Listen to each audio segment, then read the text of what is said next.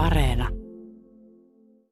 Tämä on vaan tosi hyvin kirjoitettu ja tämä kuvaa just jotenkin tosi aidon tuntuisesti ja empaattisesti sitä aikaa ja niitä ihmisiä, jotka eli siinä.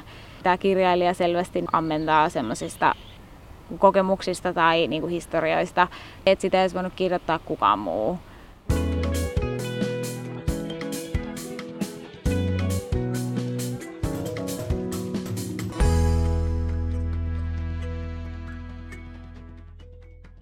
Näin sanoo Aurora Lemma Maansa Mengisten romaanista Beneath the Lion's Gaze.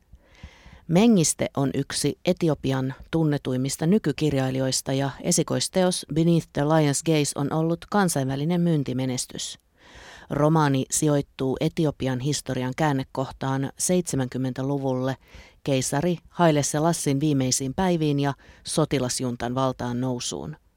Romaani kertoo perheestä, joka joutuu tekemään vallitsevissa olosuhteissa vaikeita valintoja. Lukijavieras Aurora Lemma on ammatiltaan lääkäri ja hänen omat juurensa ovat isän puolelta Etiopiassa. Suomessa syntyneelle ja kasvaneelle Lemmalle kirjallisuus on ollut tärkeä ikkuna Etiopian historiaan ja kulttuuriin. Me haluttiin löytää luettavaksi etiopialainen romaani, mm-hmm.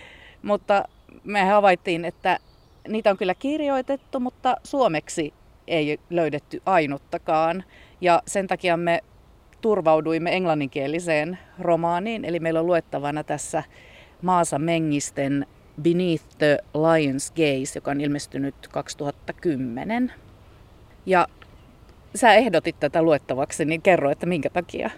Ää, no mä oon kiinnostanut lukea tosi pitkään tää. Tää, oli, niin tää on mun mielestä hänen esikoisteos. Se aihe on se Etiopian vallankumous, mikä on niin kuin Etiopian historiassa tosi iso tapahtuma, niin tavallaan kiinnostaa se niin kuin ihan sille historiallisesta näkökulmasta, mutta myös oman historian kannalta, että et mitä on niinku puhunut siitä sukulaistenkaan, niin, niin ymmärrettäisiin siitä ei kukaan oikein halua puhua, niin sitten tavallaan kiinnosti myös niinku tietää sit enemmän, vaikka tämä on siis toki fiktiota, mutta kuitenkin niinku, just ei niissä historian kirjoissa, niissä kerrotaan ne faktat, mutta ei tule tavallaan sitä, että mikä se oli se aika niinku, ja mikä se oli se tunnelma, missä ihmiset eli.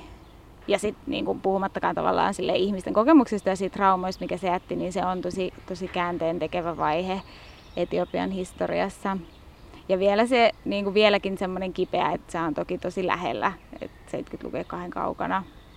Sä luit tämän nyt ensimmäisen kerran. Joo. Niinkö? Joo. Niin mikä oli päällimmäinen lukukokemus?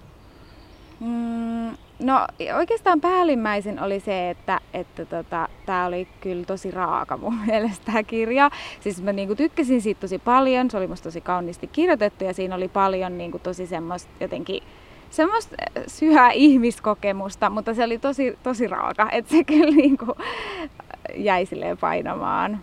Kerro, kuka on tämä kirjailija Maasa Mengiste? Mitä me tiedetään hänestä kirjailijana? Hän on siis Etiopiassa 74 syntynyt, eli samaan aikaan kun nämä romaanin, mihin nämä romaanin tapahtumat sijoittuu, mutta jo lapsena, hänen, kun hän oli lapsi, niin hänen perheensä lähti sieltä Etiopiasta hmm. pakoon juuri näistä syistä, mistä tämä romaani kertoo. Ja hän asuu Yhdysvalloissa hän kutsuu itseään etiopialais-yhdysvaltalaiseksi kirjailijaksi, niin osaatko kertoa hänestä jotain enemmän? Hän kirjoittaa aika paljon just Etiopian liittyvistä ja sit ihmisten liikkuvuuteen tai maahanmuuttoon liittyvistä kysymyksistä myös.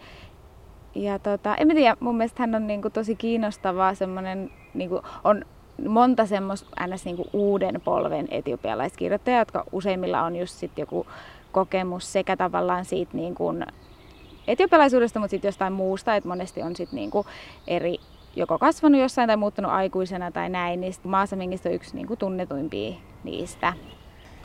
Mitä ajattelet tämän kirjan nimestä Beneath the Lion's Gaze, eli leijonan katseen alla vapaasti suomennettuna? Mitä se tarkoittaa? Mä luulisin, että se tarkoittaa just sitä, niin kuin, tai se leijona-symbolihan on se monarkian symboli ollut Etiopiassa, ja, niin kuin, tai oikeastaan se on sen niin kuin Salomonisen sukulinjan symboli, koska etiopialaiset hallitsijat on ajateltu, että ne periytyy kuningas Salomonista ja kuningatar Shibasta, niin se niin kuin niiden sukulinjan symboli on se leijona, ja niin jotenkin mä ajattelisin, että se on se tavallaan, että tämä kaikki mitä, mitä tapahtuu, kun tässä niin kuin jossain vaiheessa tätä kirjaa Haile Selassie kuolee, eli se viimeinen monarkian, viimeinen hallitsija kuolee ja sitten tavallaan se niin kuin, mitä kaikki tapahtuu sen jälkeen, että niin kuin sekin tapahtuu sen leijonan katseen alla, että tavallaan se Etiopian historia on siellä niin kuin läsnä siinä kaikessa, mitä tapahtuu, mikä tavallaan yrittää pyyhkiä sen pois. Niin, niin mä ajattelisin sen. Se oli hurja, kun sillä Haile Selassilla on leijonia häkeissä siellä. Joo.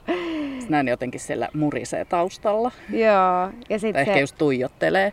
Joo se oli niinku yksi, sitä käytettiin just silloin siinä vallankumouksen aikana, niin se oli yksi niistä asioista, mitä käytettiin siinä kampanjoinnissa Haile vastaan, just joku semmoinen kuva, missä Haile tarjoilee niille jotakin tuoretta lampaan kylkeä joltain kultatarjottimella samalla kun kansa nääntyy. Että se oli niinku ne leinat, niistä ehkä tuli sit osa sen tavallaan sitä sen niinku yliluksuselämän symboliikkaa.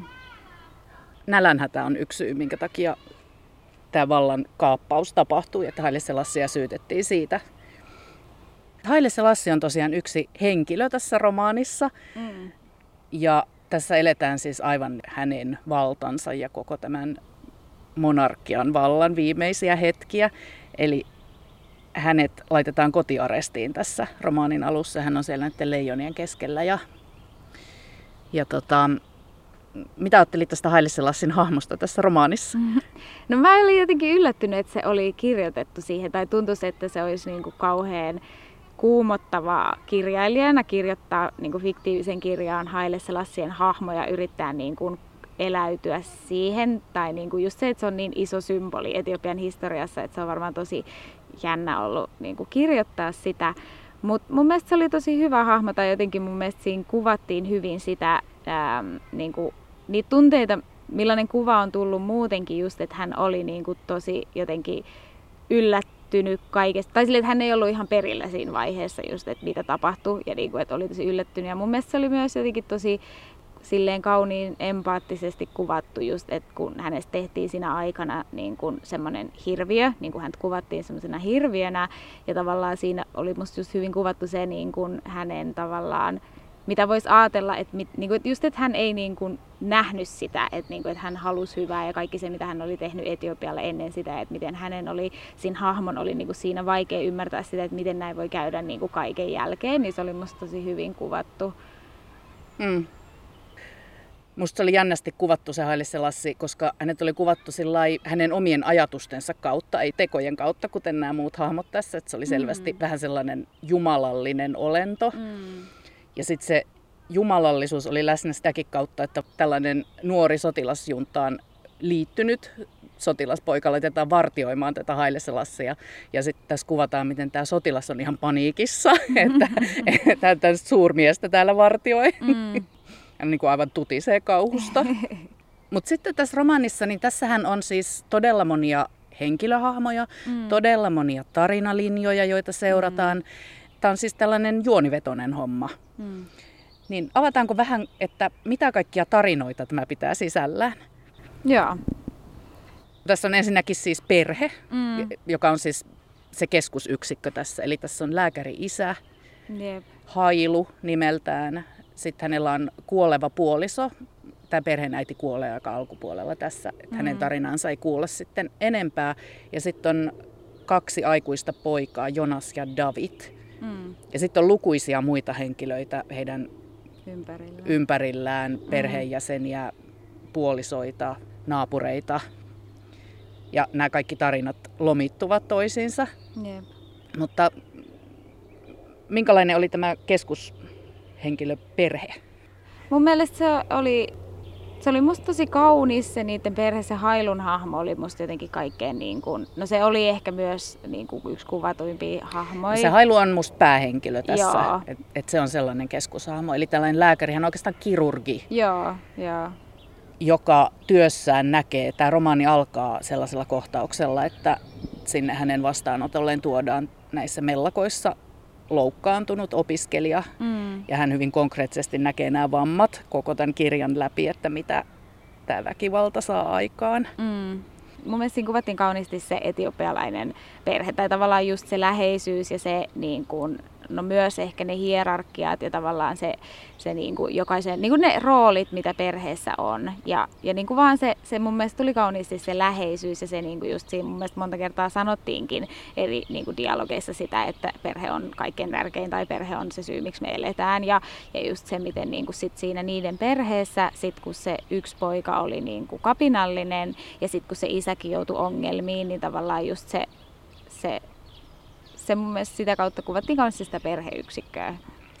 Mutta sitten tämä poliittinen tilanne ja tämä, mä tiedän voiko sanoa edes poliittinen tilanne, vaan tämä järkyttävä väkivalta, jonka keskellä he joutuu elämään ja tekemään valintoja, niin ajaa nämä perheenjäsenet erilleen ja sitten kaikki joutuu erilaisten moraalisten kysymysten eteen, niin mitä tämä lääkäri-isä esimerkiksi, niin mm. minkälaisia valintoja hän joutuu tekemään?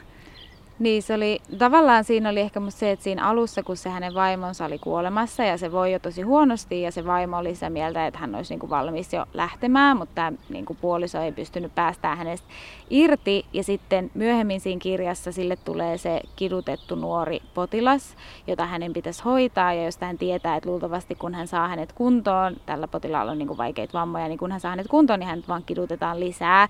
Ja tavallaan sitten se, että sitten tässä kohtaa hän niin kuin jotenkin sitten pääsee siihen, mihin ei päässyt oman vaimonsakaan, että kuolema on niin kuin parempi vaihtoehto ja tekee sitten sen tälle potilaalle.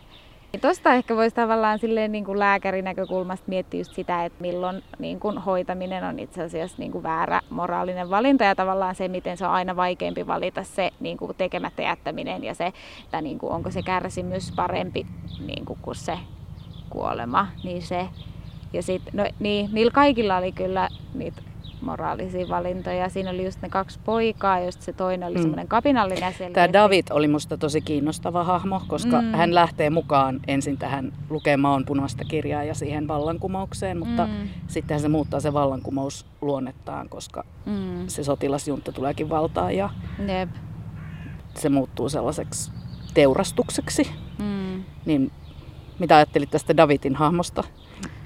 Ää, niin, no mun mielestä Davidin hahmo oli just siitä, mun mielestä huomas vähän, että se on, tai se oli niin kuin nuori selvästi, varsinkin siinä alussa, ja verrattuna siihen sen isoveljeen ja siihen isään, jotka niin kuin oli myös tavallaan selvästi niin kuin halus hyvää, Etiopialle oli tosi isämaallisia, mutta kuitenkin jotenkin hahmotti ehkä ne rajat, että mitä voi käydä, ja toimi niin kuin sen rajoissa, kun taas sitten se David ei tuntunut niin kuin edes siinä ihan lopussa hahmottavan sitä, että niin kuin hän ei laita vaan itseään vaaraan, vaan myös kaikki läheisensä. Ja se en tiedä, se Davidin hahmo oli musta ehkä vähän ärsyttävä just sen takia. Mutta musta se kuvasi hyvin sitä, tässä, nämä ei ollut yksulotteisia nämä hahmot, että mm. niillä oli kaikilla, ne joutu koko ajan painiskelemaan, että mitä valita ja mikä on oikea, mikä on mm. väärin ja mikä on hyvä perheen kannalta, koska sitähän he joutuvat paljon myös miettimään. Mm. Että nämä ei ollut sillä ennalta arvattavia, Joo, mikä sit... teki tästä tietysti niin kuin hyvän romaanin. Joo, ja sitten se Davidin ystävä, se ää, Miki, joka oli kasvanut hänen lähellään, ja tämä Davidin isä Hailu oli ollut hänelle niin kuin isä, niin sitten kun se Miki oli mukana tässä alkuperäisessä vallankumouksessa, mutta oli liittynyt myös armeijaan rahan takia ja sitten päätyikin niin kuin sille niin kuin väärälle puolelle sitä, sit, kun se sotilasjunta otti vallan, niin tavallaan mun mielestä just siinä sen Davidin ja Mikin suhteessa ja siinä, miten se David sit lopulta niin kuin hylkää sen Mikin, koska se Miki on sen niin kuin sotilasjuntan alaisena tai toimii heidän puolestaan. Ja se Mikikin just sanoi, että jossakin vaiheessa sanoi mun mielestä sen, että hän tekee tämän, jotta hänen äitinsä saa niin kuin elää rauhassa. Ja musta siinä niiden välissä just niin kuin näkyy selvästi se, että sit se David taas on kasvanut tosi keskiluokkaisessa hyväosaisessa perheessä ja hänellä on tavallaan ne valinnat, hän voi tehdä valintoja, kun taas sillä Mikille ei ollut mitään muuta vaihtoehtoa kuin mennä armeijaan. Niin se oli ehkä se kohta, missä se David musta oli eniten semmoinen, se oli musta tosi ehdoton välillä ja just tossa, että se niinku hylkäsi sit sen Mikin. Mm, mutta se Mikihän tekee hirmutekoja, että hän aika varhaisessa vaiheessa tekee siis joukkomurhan. Mm. Hän murhaa tämän Haile Selassien lähipiirin mm. ja myös omia tuttujaan ja tämän perheen yhteisiä tuttuja. Mm. Mutta siinä hän joutuu tekemään se valinnan. Siinä on se tilanne, että häntä taas uhataan aseella, että jos mm. hän ei mm. ammu, niin hänet ammutaan. Niin ei hänellä ollut mitään muuta vaihtoehtoa. Paitsi kuolla vaiheessa. itse. Niin, paitsi mm. kuolla. Niin. Mutta siis tämän tyyppisten valintojen kanssa nämä ihmiset on tässä tekemisissä. Mm. No sitten oli hurja siitä Davidista vielä, kun hänestähän tulee tällainen ruumiiden kerää. Ja sit... Joo. Se Derg, tai Dergiksi se sitten nimettiin se niin kuin sotilasjunta, joka hallitsi, niin yksi heidän niin kuin, niitä pelottelutaktiikoita oli se, että ne niitä epäiltyjä kapinallisia, jotka ei välttämättä edes ollut aina kapinallisia, mutta niitä, joita he piti kapinallisina, niin sitten kun he oli kiduttanut heitä, niin he murhas heidät ja jätti ne ruumiit sitten johonkin Addiksen kaduille niin kuin pelotteeksi muille ihmisille. Et ne, ja niitä ei saanut niitä ruumiita siirtää, koska niin kuin Etiopia on tosi uskonnollinen maa ja hautajaiset on tosi tärkeä rituaali, niin kuin siis kaikkialla, mutta etenkin niin kuin varsinkin jos on vielä uskonnollinen perhe, niin, niin tavallaan se niin kuin oli erityisesti vielä siksi sen takia niin kuin kidutusta kaikille, koska ne ei saanut haudata niitä niiden rakkaita, niin se mitä tämä David teki, sit kun hän oli osana sitä ää, Resistance-liikettä, oli, että he kävi keräämässä niitä niit ruumiita ja ilmoitti niille kuolleiden omaisille ja sitten kävi hautaamassa ne johonkin piilopaikkaan, että he sai niinku kuolla rauhassa. Mutta on esimerkki siitä äärimmäisestä julmuudesta, mitä siellä oli meneillään. Mm. Sitten oli vielä, tota, mitäs, no entäs tämä Jonas, toinen näistä pojista, niin hän uskontoon tukeutuu. Mitä ajattelit hänestä hahmona ja hänen ratkaisuistaan? Niin, se Jonas oli ehkä just sen, sen Davi, tai silleen, että ne oli selvästi siinä just erilaisia, että se Jonas oli paljon turvallisuushakuisempi ja varovaisempi ja just niin kuin kääntyi tosi paljon uskonnon puoleen, tosi niin kyllä kaikki tässä romanissa, niin kuin, koska Etiopia on tosi uskonnon maa, niin uskonto on iso osa kaikille. Tuossa just kuvattiin tosi kauniisti sitä, miten tuommoisena aikana tuommoisessa maassa tavallaan, miten vaikea se on, niin kuin jos sä ajattelet oikeasti, että Jumala tekee kaiken tämän, minkä tapahtuu, niin sitten, että miksi, miksi asioita tapahtuu. Mutta musta oli kiinnostavaa se, että kukaan noista hahmoista ei niin kuin hylännyt Jumalaa missään vaiheessa, että he kaikki sitten kuitenkin usko sen, vaikka välillä ehkä kyseenalaisti just sitä, että miksi Jumala tekee tämän meille tai miksi Jumala tekee tämän mulle. Tässä on, kuten on tullut ilmi, niin tosi paljon väkivaltaa, koska elettiin väkivaltaista aikaa mun mielestä se väkivalta oli just niinku vaikea tavalla. Itselläkin tuli sellainen olo, että se väkivalta tuntui jotenkin silleen, että, niin kuin, että koko ajan oli silleen, että tässä on niin paljon väkivaltaa. Mutta just se, että, että että sitten taas toisaalta, jos se on se tarina ja ne tarinat, joita niin kuin pitää kertoa, niin sit, niin kuin tavallaan just se, että et voiko itse tai voidaanko me olla silleen, että tässä oli liikaa väkivaltaa, että mä en tykännyt tästä, koska itse on vaan elänyt semmoisen elämässä, semmoista väkivaltaa ei ole siihen oli niin kuin vaikea suhtautua just siksi, että se tuntui tosi pahalta, mutta samalla just se, että ne on niitä tarinoita ja ne on niitä niin kuin kokemuksia. Ja se ei myöskään ole se kaikki tavallaan se, että niin kuin sen takana on myös paljon ja se kuvaa niin kuin paljon asioita ja just ihmiskohtaloita. Tässä on sitten yksi hahmo on Guddu, joka on tämän sotilasjuntta Dergin johtohahmo. Ja hänellä oikea esikuva Mengistu Haile Mariam hänestä on tehty sillä tavalla fiktiivinen, että hänellä on eri nimi romanissa siis Kuddu. Ja hän johtaa näitä kidutuksia ja massamurhaamista. Niin oikeassa maailmassahan hänet tuomittiin kansanmurhasta, mutta elää ilmeisesti vieläkin maanpaussa. Joo, kyllä. Mun mielestä se oli kiinnostavaa, että just että se Guddu ei ollut niin kuin omalla, ns. omalla nimellään, kun taas sitten Haile Selassie oli. Ja sitten jotenkin mä mietin myös, että oliko se sen takia tavallaan niin kuin kuvaa sitä, että se olisi voinut olla kuka tahansa, koska se Mengissä Haile Mariam, kyllähän se niin kuin kaappasi sen vallan, mutta et just se, että sehän tuli niin kuin köyhistä oloista niin kuin suurin osa noista niin kuin armeija ihmisistä, ketä sitten nousi valtaan, niin tavallaan just se, että, niinku, että, että se olisi voinut, kuka tahansa olisi voinut olla niin vihanen. Ja just tässäkin se, että miten niinku tuossa kuvataan, miten ne sotilaat tekee niitä asioita ja jotkut niistä on tosi selvästi turtuneita ja to, jotkut niistä taas on, niinku, että niissä näkyy vielä empatiaa. Ja just se, että nekin on niinku vaan ihmisiä, jotka on niinku, joko pakko on värvätty armeijaan tai ihmisiä, joilla ei ollut muita mahdollisuuksia, että on pakko saada rahaa tai mitä ikinä. Ja mun mielestä se oli just se niin kuin, tai silleen, mikä on niin kuin yleisemminkin maailmanhistorian tapahtumissa just se, että ne ihmiset ei ole mitenkään pahoja, vaan niin kuin yleensä ne on, ne on niin kuin ihan, ne vois olla kuka vaan.